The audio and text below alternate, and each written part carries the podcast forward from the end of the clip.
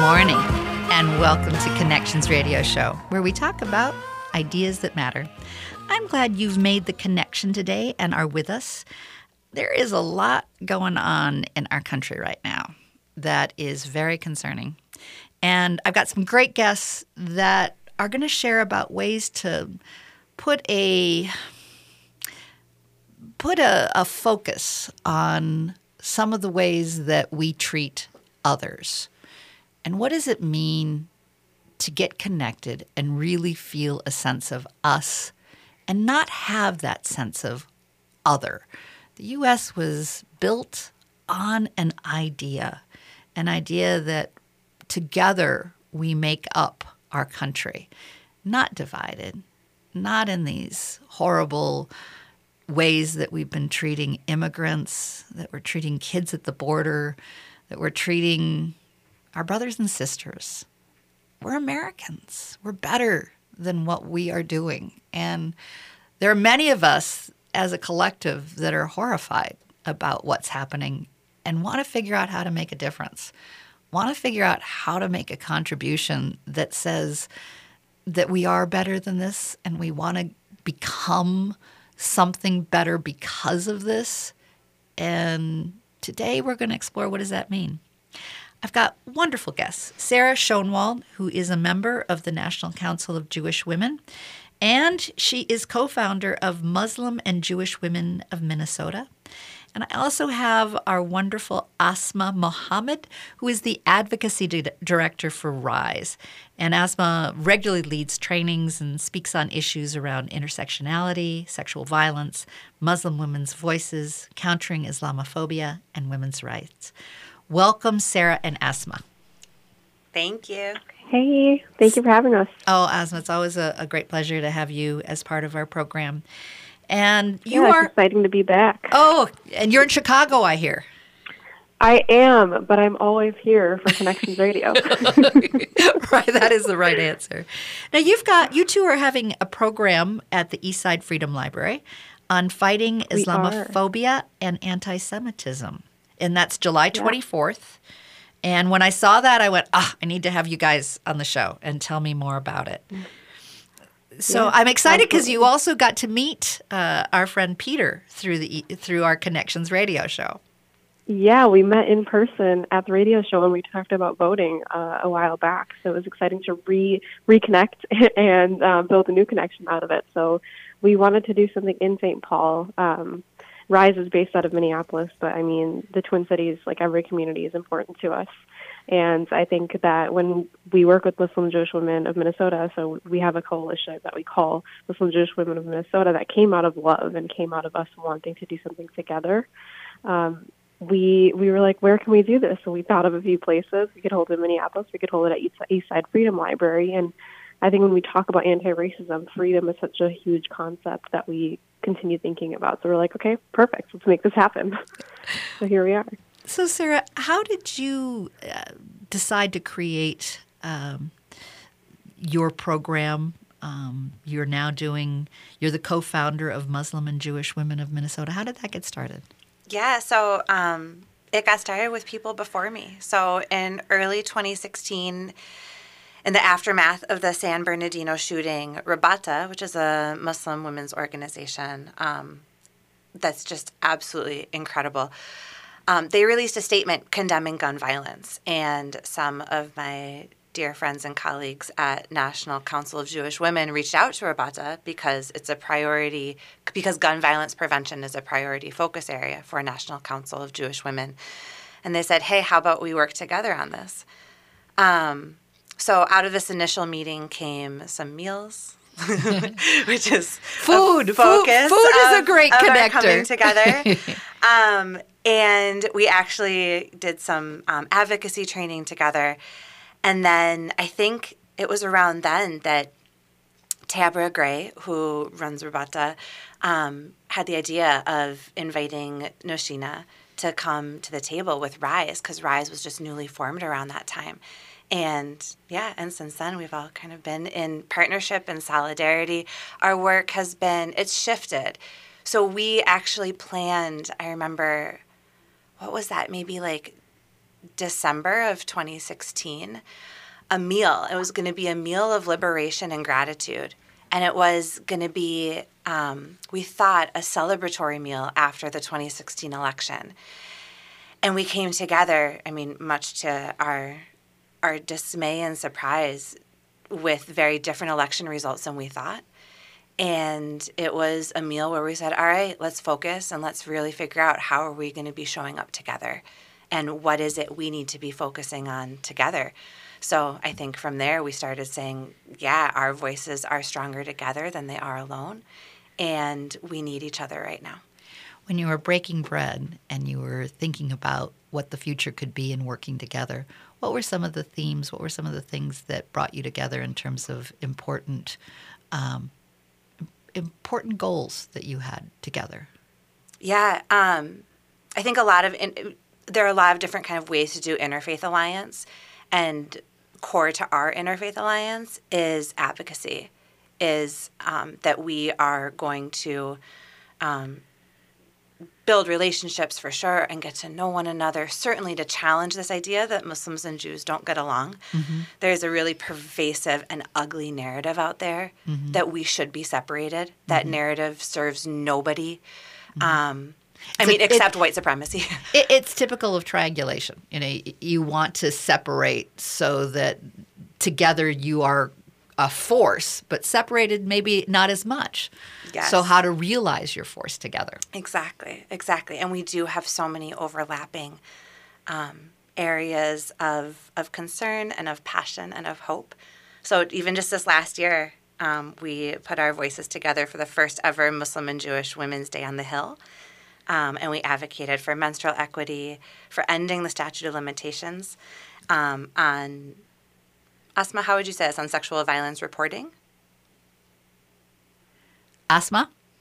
Yeah, yeah, it would be like reporting sexual sexually violent crimes. So um, we were just eliminating the statute that exists for that. And we've talked a lot about that on connections. Right. so I don't want to get too deep into it, but yeah, exactly that. Good. And then also um, advocating for more teachers of color in our state. You also mentioned that you have a lot of other uh, discoveries you've made about what what you have in common. Can you share some of those with me? Asma, do you want to get started with that? I mean, some of sure, yeah. Some of the first ones I think that we had were just our, I mean, the connections we don't want to have, right? Like, like the things we don't want to have in common, which is that we're facing white supremacy. Both mm-hmm. of us, like both groups, are facing this. The marginalization, like, yeah yeah, this monster that exists in our in our nation's fabric and our history, and it's constantly there. so that was one thing, and I think more than that, like we realized that we like our faith centers so much, both for both of us, on sisterhood, um, and that everything we do, like everything good that comes out of sisterhood, um, is so much related to our faith. And then I think it's also finding out that Islam and Judaism have so many overlaps, mm-hmm. like as Abrahamic faiths, right? That we that we overlook those so frequently, um, and that when we like we looked at some holidays that we had in common, maybe on similar days, and we're like, oh, now it makes sense. uh-huh. so I thought some of these like small things were really funny, but really connecting on like what's happening here. Like we care yes. about a lot of the same things, and it's because we are driven by faith. One of your um, quotes that you have in, in promoting the fighting Islamophobia and anti Semitism is a quote from the Prophet Muhammad um, All mankind is from Adam and Eve. An Arab has no superiority of an, over a non Arab, nor does a non Arab have any superiority of an, over an Arab. A white has no yep. superiority over a black, nor does black have any superiority over white, except by piety and good action. Mm-hmm. And I've always yeah, felt that's from the last sermon of the prophet peace be upon him. And so we wanted to share, like again, that this anti-racism work is rooted in faith. So much of what I think of when I think of Rise, and I think of groups uh, that are empowered to do something, is the, the the deep faith, but also faith by works, faith by action. You know, faith by showing yeah. that what you believe is how you live. Mm-hmm. And exactly. share, sharing exactly. how you live with people, I think, is our way of connecting. You know, we know each other by what we do. And when we support each other in ways as a sister, as a faith-based person, as a person who who wants to make change, you know, how do we connect? How do we do that? So, a little bit about uh, your workshop coming up. Um, you met with Peter. You said yes, let's do a workshop. Um, how and at next segment we'll talk more about the workshop itself. But how did you come together to decide what are the topics that you want to share and how you want to share it? How did you structure it? Um, yeah, I mean, I sorry, yeah, you want to take this one for the so this is part of a larger series that Rise is doing that Asma can certainly speak into. This workshop um, coming up was born out of the the way too many tragedies that are happening. Um, the mm-hmm. I think this one in particular was born from the Christchurch um, massacre at the New Zealand in, um, at the mosque, and mm-hmm. how we need to be actually, you know, working within our communities around teaching ourselves really mm-hmm. as well as one another about what is islamophobia what is anti-semitism i mean it's so much it is people shooting up our places of worship and that is the horrible mm-hmm. tragedy of it. And it's 2019, which is wild that this is happening. Um, and and Islamophobia and anti-Semitism also exist in kind of some tropes mm-hmm. that just show up, right? And mm-hmm. so, how can we teach ourselves and one another to catch those? How to recognize them and how to share and coach each other. Yeah, I think when mm-hmm. you can get to the point where you're coaching and supporting um, you've made that first step in connection. Exactly. Uh, so you're with us today to talk about Islamophobia and anti Semitism. I'm glad you've joined us for part of this conversation. And you're listening to Connections Radio Show here on AM 950, the progressive voice of Minnesota.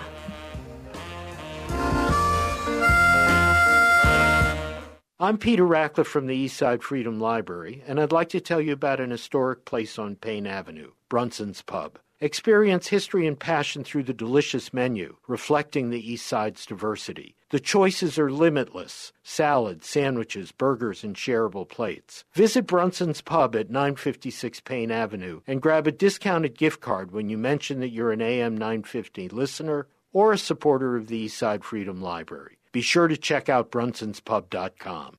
Powderhorn Park Neighborhood Association and Powderhorn Park are thrilled to invite you to the Powderhorn Art Fair. Shop hundreds of local and regional artists on serene Powderhorn Lake.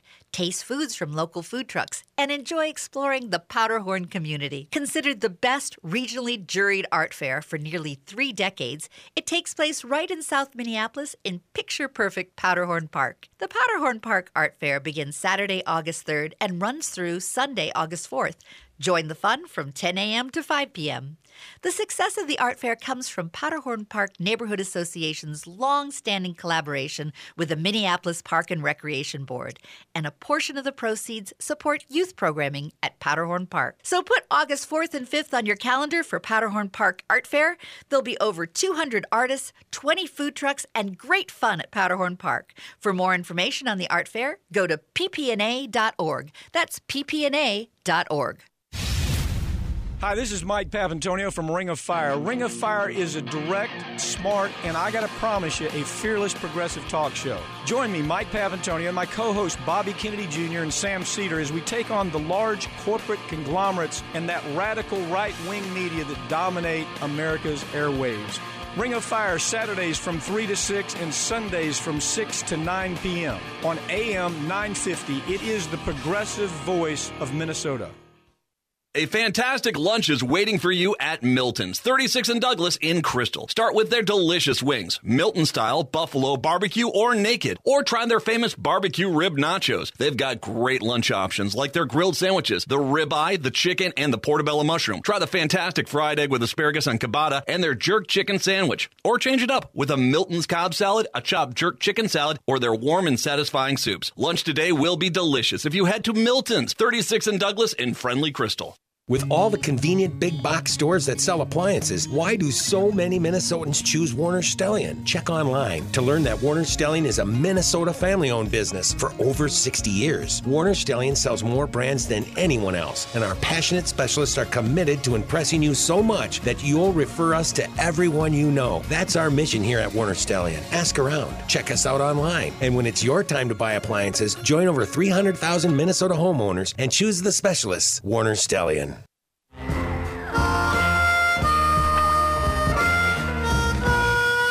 Welcome back to Connections Radio Show, where we talk about ideas that matter. And I'm glad you've made the connection and are with us today. I'm Lori Fitz, your host. And as you know, Connections, what we like to do is explore a wide range of topics that challenge ourselves to look at our community, uh, to look at the world around us, and start thinking, start talking, start feeling, start exploring. Um, and in that exploration, sometimes we stumble around and fumble around to figure out what is the connection. But that's a process that I want you to encourage to do. Do it with a good heart. Do it with a heart of exploration in how how do we better connect with our community?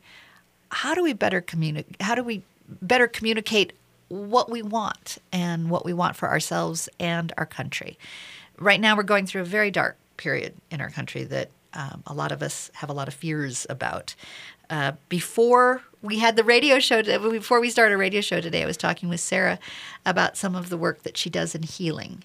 And I'd love to have you talk a little bit with us about that, Sarah. And then I'm going to bring in Asma, who is the advocacy director uh, for RISE. Welcome, Asma. I'm glad you're here today. Yeah, happy to be here. Um, so I'm going to get back to Sarah. Sarah, you have a deep feeling about healing. Yeah. Tell me about your sensibility about where we are in the world today in terms of folks who are, we're all in pain. Now, there's different types of pain. We are nowhere uh, like children being caught up in cages, but we have great empathy for those children and those families being torn apart, and it's impacting us. Tell me about your thoughts on that. Sure. So I think that the there's a truth that anchors me in my faith that I um, that I believe anchors um, Asma and all of our, our sisters and um, Muslim and Jewish women of Minnesota in our faith, which is that we're all connected to each other. That what's happening, um, what's happening somewhere perhaps far away, is also happening to us.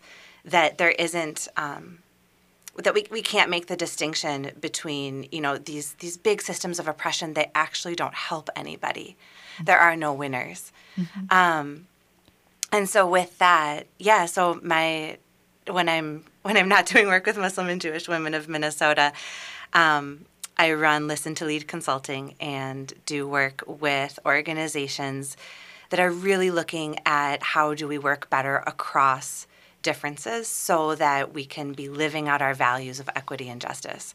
And a lot of that is looking at how how is white supremacy showing up in our organization and how might we be dismantling that and um, yeah so and to me and my teachers have taught me that we can think about these systems of oppression as this collective wound so me as somebody who's conditioned as white I don't I'm not trying to say that my experience of white supremacy is nearly the same as Asma's who's a woman of color, right?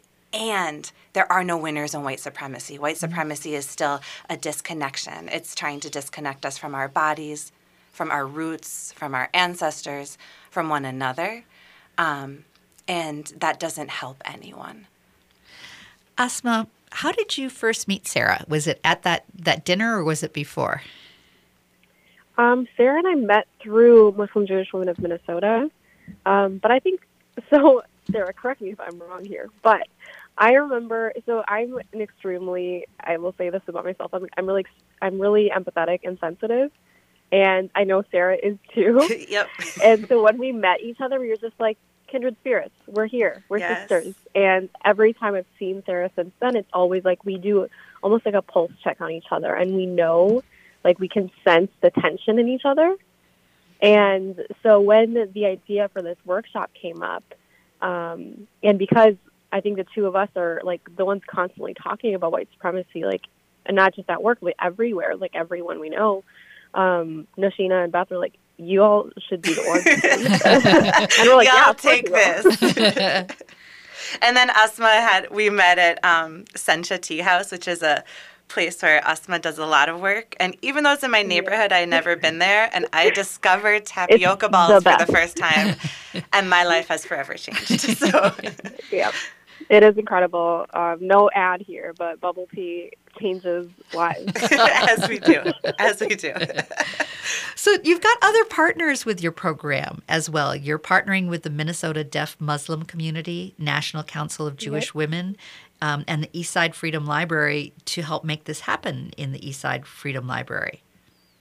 Yeah, so we wanted to have as many partners and make this as inclusive of a space as possible, um, which is why it's being led by a Muslim and a Jewish woman.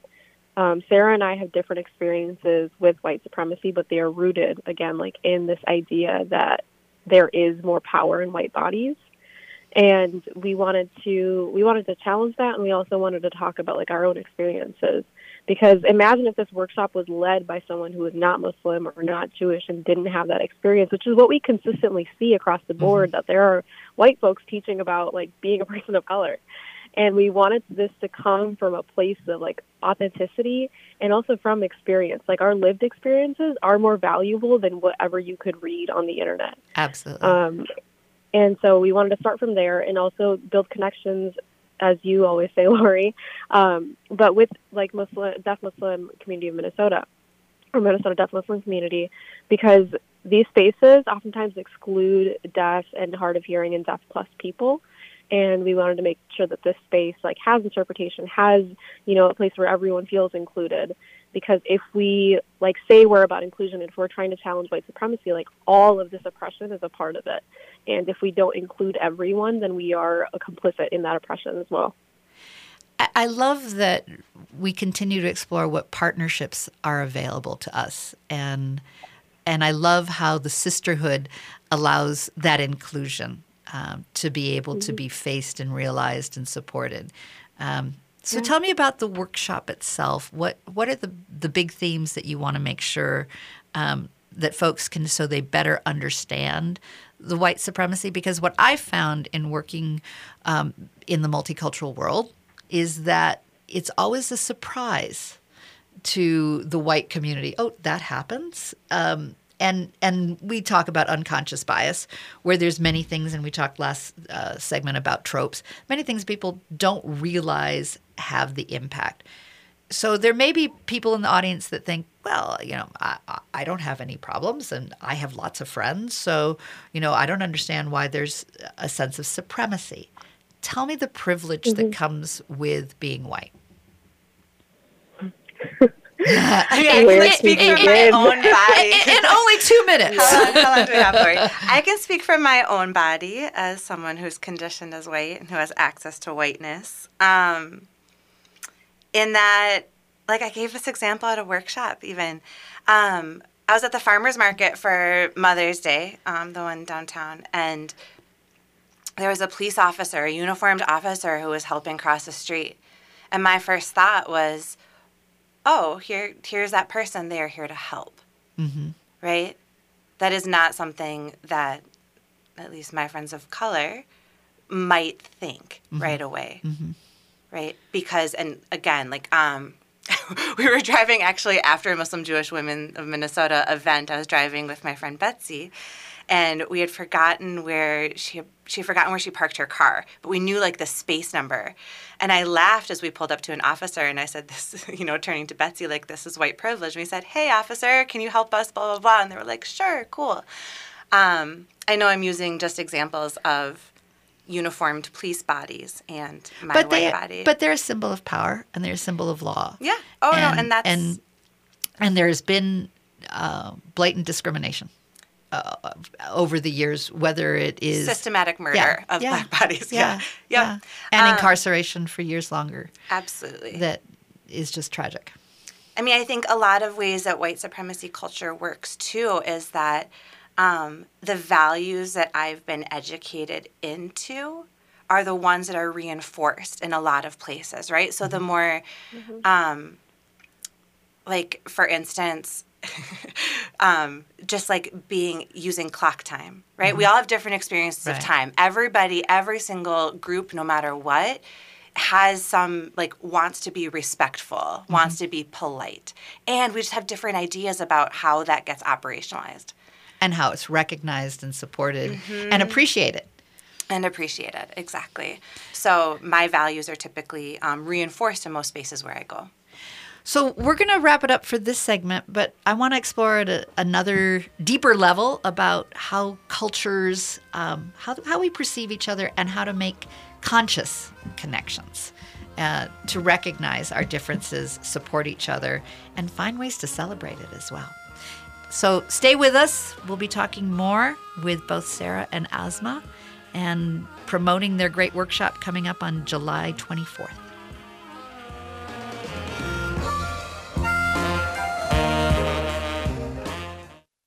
Powderhorn Park Neighborhood Association and Powderhorn Park are thrilled to invite you to the Powderhorn Art Fair. Shop hundreds of local and regional artists on serene Powderhorn Lake. Taste foods from local food trucks and enjoy exploring the Powderhorn community. Considered the best regionally juried art fair for nearly three decades, it takes place right in South Minneapolis in picture perfect Powderhorn Park. The Powderhorn Park Art Fair begins Saturday, August 3rd and runs through Sunday, August 4th. Join the fun from 10 a.m. to 5 p.m. The success of the art fair comes from Powderhorn Park Neighborhood Association's long standing collaboration with the Minneapolis Park and Recreation Board, and a portion of the proceeds support youth programming at Powderhorn Park. So put August 4th and 5th on your calendar for Powderhorn Park Art Fair. There'll be over 200 artists, 20 food trucks, and great fun at Powderhorn Park. For more information on the art fair, go to ppna.org. That's ppna.org. The Downtowner Woodfire Grill in St. Paul is the perfect choice for breakfast, lunch, and dinner seven days a week. Offering daily fresh seafood specials, fire roasted meats, exquisite pizza, and half price bottles of wine on Mondays and Tuesdays, except on Xcel Energy event nights. Once you experience their cozy fireside dining, extensive wine list, and bar, you'll be back for more. Gift certificates and private dining room for parties available. Located at 253 West 7th Street with plenty of free parking or online at downtownerwoodfire.com. Native Roots Radio is proud to announce we've added an extra hour. Yeah, Chushke, one hour goes by too fast. That's right, Uncle Curtis. I'll have extra time to share important information about our secret animals. And report national and native news from all over the country and Canada. This new hour is sponsored by Robbins Kaplan LLP, dedicated to redefining excellence for high stakes litigation representation in Indian country. We are awake. Chances are, after spring cleaning, you missed a spot. A couple really big spots, like your roof and siding.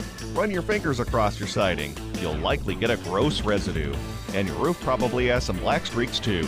Your roof and siding aren't always easy to clean, but they're definitely the most visible parts of your home that give it its curb appeal.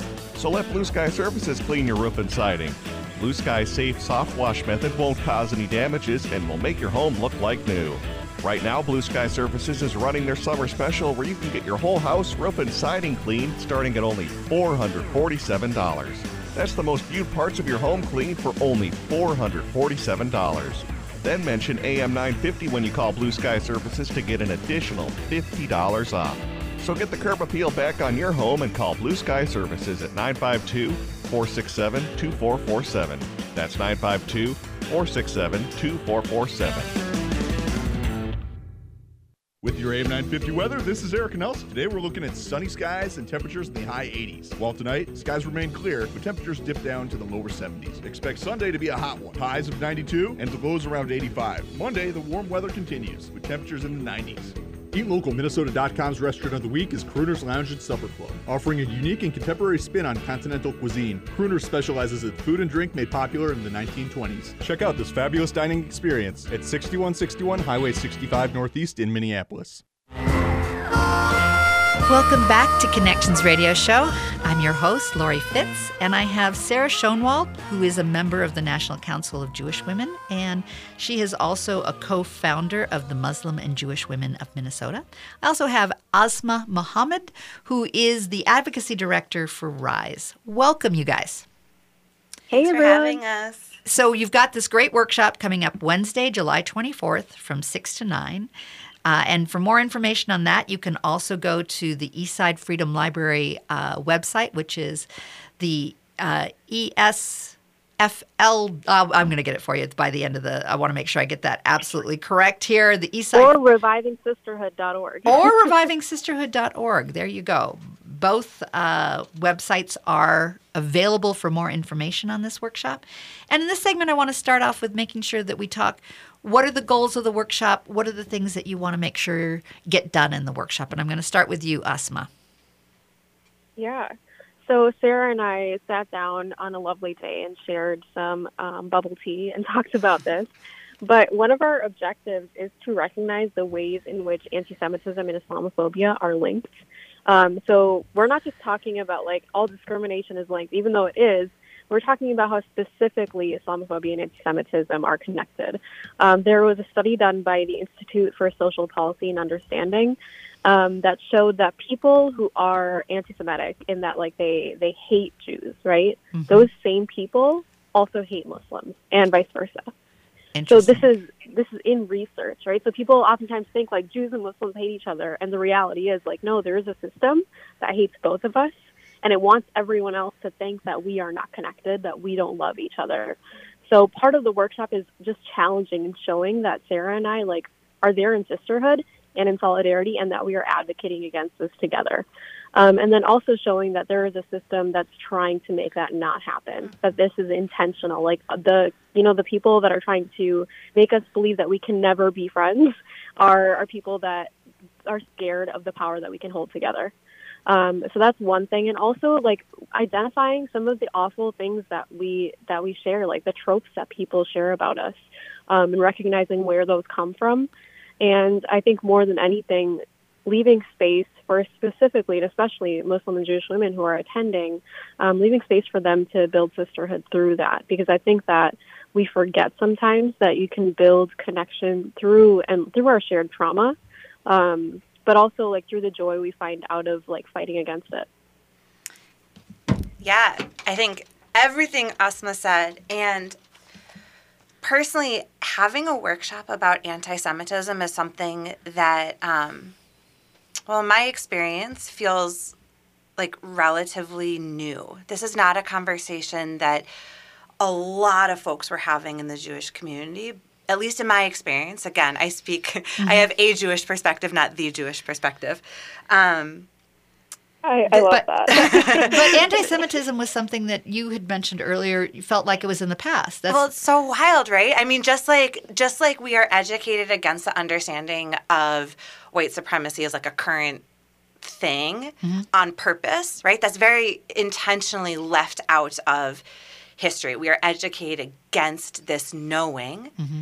Similarly, um, I think I have been educated and again, my co- my friends, dear ones, have been educated against, and we really want to believe that after World War II was won by the Allies, anti-Semitism is over. Right, and that we would never forget. That we would, yeah, yeah, yeah. Mm-hmm. So never again, right. and um, and that no, no, like we we learned the collective lessons, mm-hmm. and anti-Semitism mm-hmm. is over, and there has been, um, it has been scary it, at least in my experience in my cells, to be visible mm-hmm. around talking against anti Semitism, around bringing anti Semitism up as like a thing. Mm-hmm. And and anti Semitism happens on the left and the right. Mm-hmm.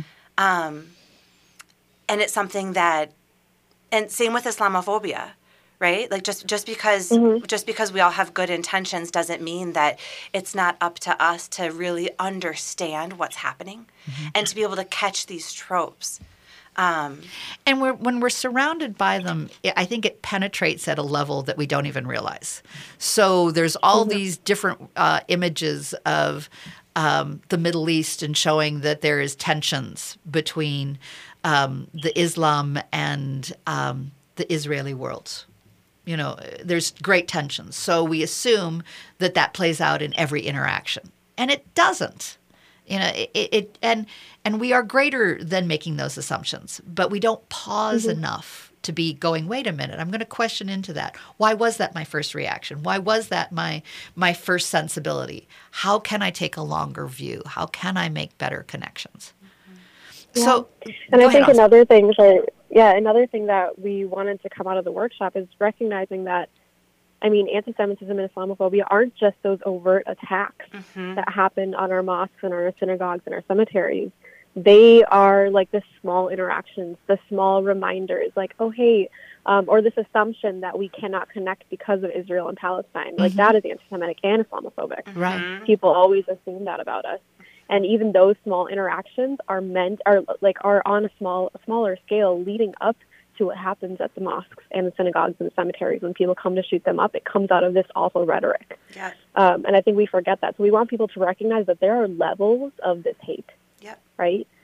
So we want to recognize that. And then also another thing that I was thinking as, as you were talking, Lori, is that like we, we've had this conversation. Like we have talked about Israel and Palestine in our group in Muslim Jewish Women of Minnesota. Mm-hmm. Like our, our leadership met and we wanted to talk about why people don't want us to get along. And to realize like our connections to those homelands and to those holy lands and see where, you know, we're all coming from Mhm. because I think that's important too. That we have those conversations, but they're rooted in love, and I think we came we came out so much stronger Yeah. after having that conversation. Yeah. And you've gone to each other's synagogues and mosques. Yes. I love that too. Yes. And and in during the the various ceremonies recognize some similarities that are very powerful. Absolutely. Yeah. And differences. And because we can hold those, Mhm. right? Like we can hold the fact that we also have some pretty big differences and and we get to show up whole together. We get to have a shared um, a shared advocacy platform, a commitment and a depth of love and care in our relationships where we can hold our commonalities and our differences and Mhm. really be whole together. If you had um, a great wish for what would be the outcome of your workshop, um, what would that great wish be? And I'll start with you, Asma. Jeez, great, thanks. Yeah. I'm going to let Sarah have Um, a moment think- to think. Yeah, I think one one major thing I want to come out of this is the centering of Muslim and Jewish women's voices in this work. Um, I want that to happen, and I also want people in the workshops to be able to connect and say, like, yeah, this. I mean, I feel this too, um, and maybe not in the same way that you do, but I feel this too, and I, I hope we like we can connect on that. Um, and then another another hope I have from this is that people leave the workshop feeling like they can actually identify some of those those smaller scale forms of, of hate and white supremacy in their daily lives and learn to combat them. Um, that's a huge hope, I know, but I, I want that. I know earlier you were sharing that there's something that's pulling you to be looking at the difference between white supremacy and white nationalism, and that we're still struggling to figure out, Yeah. you know, is there an antecedent? Is there is a slippery slope? Is there separate or are they connected? Is it part of a continuum? Is it something that, you know, we can put up the warning light that, you know, this white supremacy can lead to really ugly things that are playing out right now Yeah. in white nationalism? So Asma and I talked about this a bit too, and since Asma and I spoke, I met with a couple mentors. So shout out to Beth Zemsky and Liz Loeb, um, who are local activists and teachers and awesome folks in community here in Minneapolis. Um, so my understanding right now is, well, first of all, that I think they're related Mm-hmm. white nationalism, I think, is about um, kind of creating a like white Christian patriarchal state. And it's almost like a purity test. There's, Right, there's a white yeah. purity that that that uh, has some sort of uh, attraction to people. Yeah, and and that and that um, that people who are not white, and and in the case of in the case of um, white nationalism, even European Jews are not white. So let's be really clear that Mhm. Jews and white nationalism aren't white, whereas in white supremacy, I, um, as somebody who has Eastern European lineage, Mhm. I. I have access to whiteness Right. in a way that in white and nationalism it, isn't it so bizarre? It's all about you know what the pixie, you know, uh, uh, what our, our skin color is. I mean, it just gets so bizarre to me. But yes, Yeah, and country. Yeah. yeah, it was. these these are systems that are made on purpose. Yeah. Um, and so and so white nationalism is about the fact that there is being committed right now a genocide on white people. Right. This is this is the this is the fear. The This fear is the, that sometimes the there's a threat. That, yeah, that, Right. That there's we're being somehow hunted and and that we're in in some kind of a, a dangerous position. Mm-hmm. That we're the victims as a white culture, mm-hmm. which is like, it, mm-hmm. you know, up is down and down is up. Yeah, yeah, and I mm-hmm. think it's based on this deep fear, right? Like I can't be fully me if you're fully you, Mm-hmm. and yeah, and There's whereas a, a scarcity mentality that if you take some, that that lessens my pie, the, the my yeah, portion it's like of the, the, pie. politics of scarcity versus the politics of abundance, and Yeah. thinking that there is enough of everything to go around. It's like, no, these people are stealing my resources. They shouldn't have them. Right. Mm-hmm. Absolutely. Whereas white supremacy, I think, is um, is like just this baked in system to be reinforcing and preferencing um, and systematically oppressing people of color Mm-hmm. um, because whiteness is seen as just better, superior. and sometimes the rules because they're, they come so easy in the white culture and they're they don't even realize that there are rules that are that that are allowing them this subconscious this tact this this sense of uh, privilege has to really be thought through and take a pause to understand what those mean and what others don't have and what others can have. And how do we turn from us and them into us so that everyone is granted the same privilege everyone is granted the same opportunity? And it can be done. I mean we're talking in most cases skin pigmentation. So let's get over that and let's figure out that we have cultures that can can really celebrate um, and learn from each other so we'll be right back for our last segment of connections radio show we're glad that you joined us today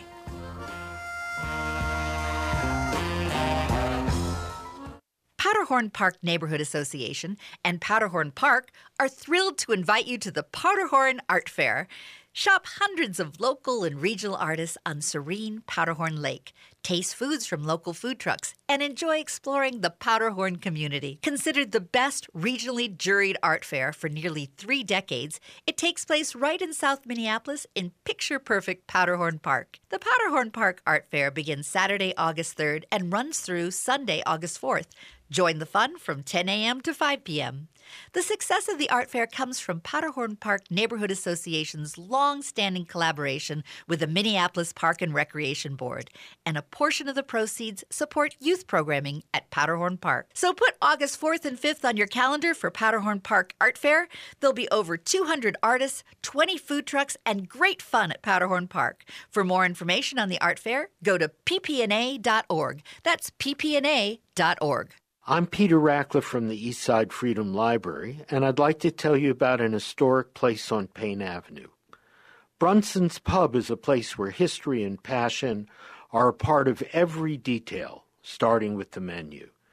The Payne Phalen neighborhood arose from Dakota people who lived here for hundreds of years and pioneering immigrant communities, Irish, Swedes, German, and Italians, who made the East Side their home. More recently, waves of new residents from Asia, Latin America, and Africa continue the rich immigrant history and are revitalizing the community's cultural life and economy. Come experience Brunson's Pub at 956 Payne Avenue and grab a discounted gift card when you mention that you're an AM 950 listener or a supporter of the Eastside Freedom Library. Be sure to check out brunsonspub.com. This is Gregory Rich, founder of Habitation Furnishing and Design and host of Drink in the Style every Sunday at 5 p.m. You know, on the radio program, I often say that life is the big stuff, but living is in the details. The furniture in your home may be details, but that's where you do the living. So why not speak to one of Habitation's design professionals about making your space the best it can be? Habitation, 4317 Excelsior Boulevard in St. Louis Park. Thom Hartmann here, letting you know how you can go solar with all energy solar, even way up north in Minnesota. Lots of people ask them, isn't Minnesota too cloudy for solar? No. The truth? For one thing, Minneapolis gets nearly as much sun each year as Houston, Texas. But it isn't just about how much sun you get, it's also about having access to great local incentive programs that make solar affordable. Learn what your options are to save with solar and visit allenergysolar.com today. Welcome back to Connections Radio Show. Uh, we've been having a great morning talking with good people uh, that are doing some amazing programs. Uh, shout out to the Eastside Freedom Library, uh, who is hosting a terrific program on July tw- 24th. That's a Wednesday. It's from 6 to 9.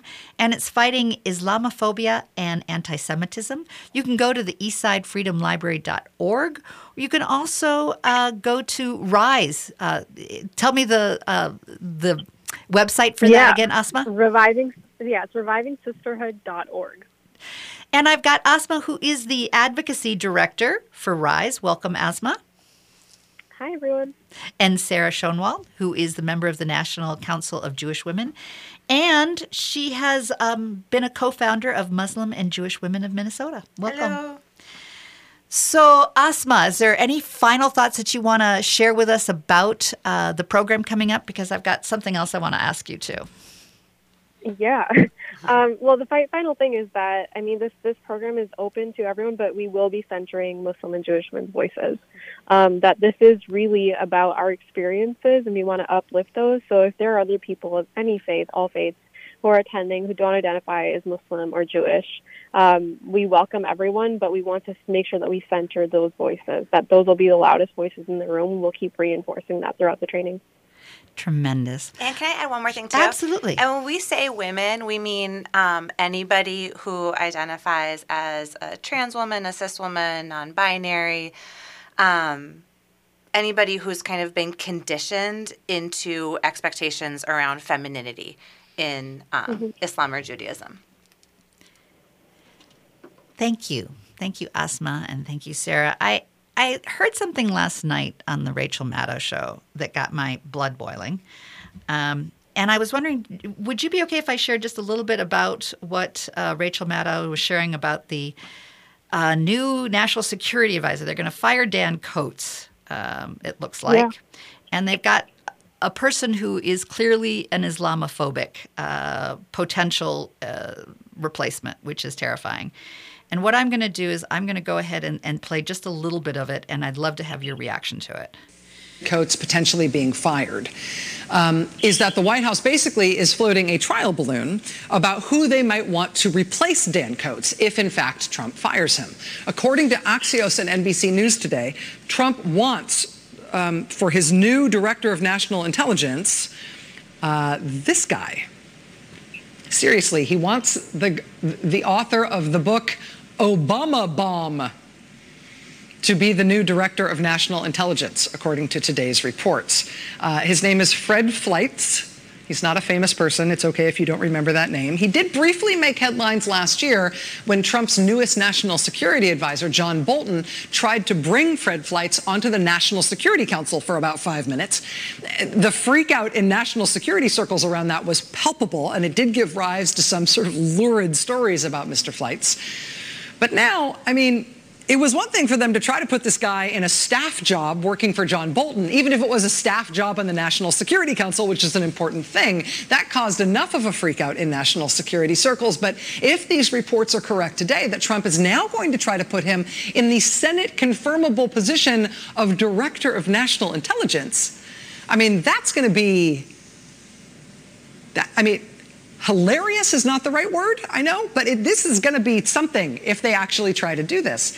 I mean, this is a guy uh, who I mean, if they try to make him DNI, if they try to fire Dan Coats and bring this guy in instead, just for context here, this is a guy who would have to be brought into the Trump cabinet to become director of national intelligence from the job he has now. The job he has now is he works as the senior vice president for policy and programs at a think tank. That think tank where he runs its policy and programs is the leading proponent of the crackpot theory that the U.S. government is secretly being run by the Muslim Brotherhood, which has infiltrated the highest ranks of American government. And we just don't know it.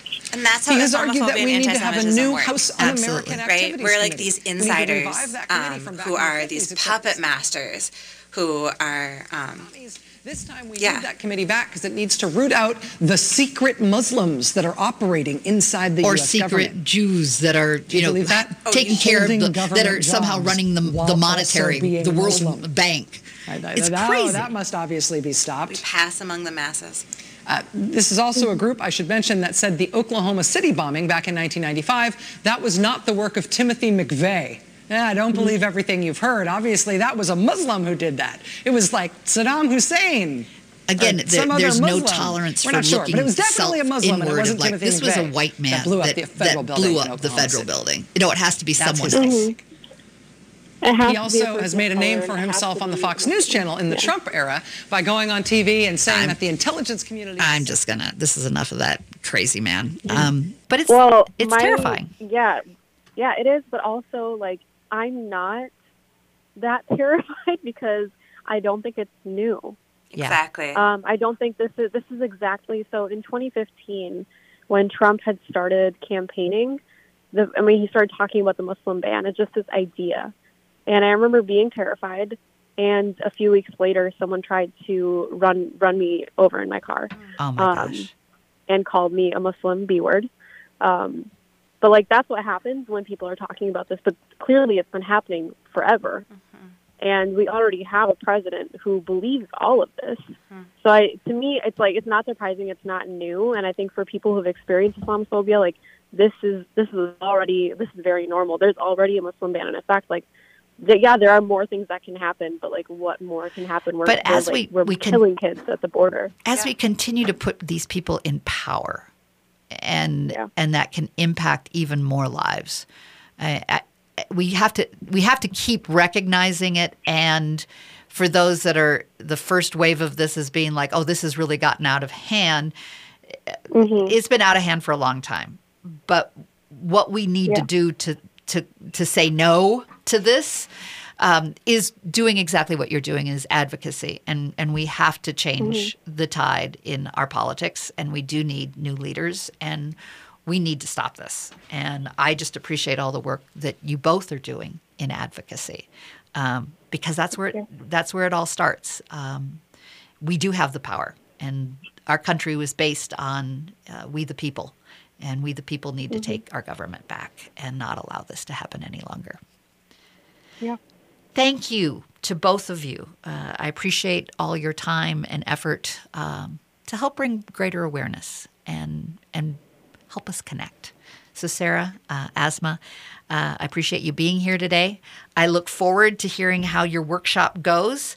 Um, I know it will be a wonderful program, and I also encourage you to keep doing all the good work that you're doing. And I'm, I want to have you all back. And of course, Asma, you're you're one of our regulars. You've, we've got Rise as a community partner. Uh, You'll uh, have me back. uh, good, good.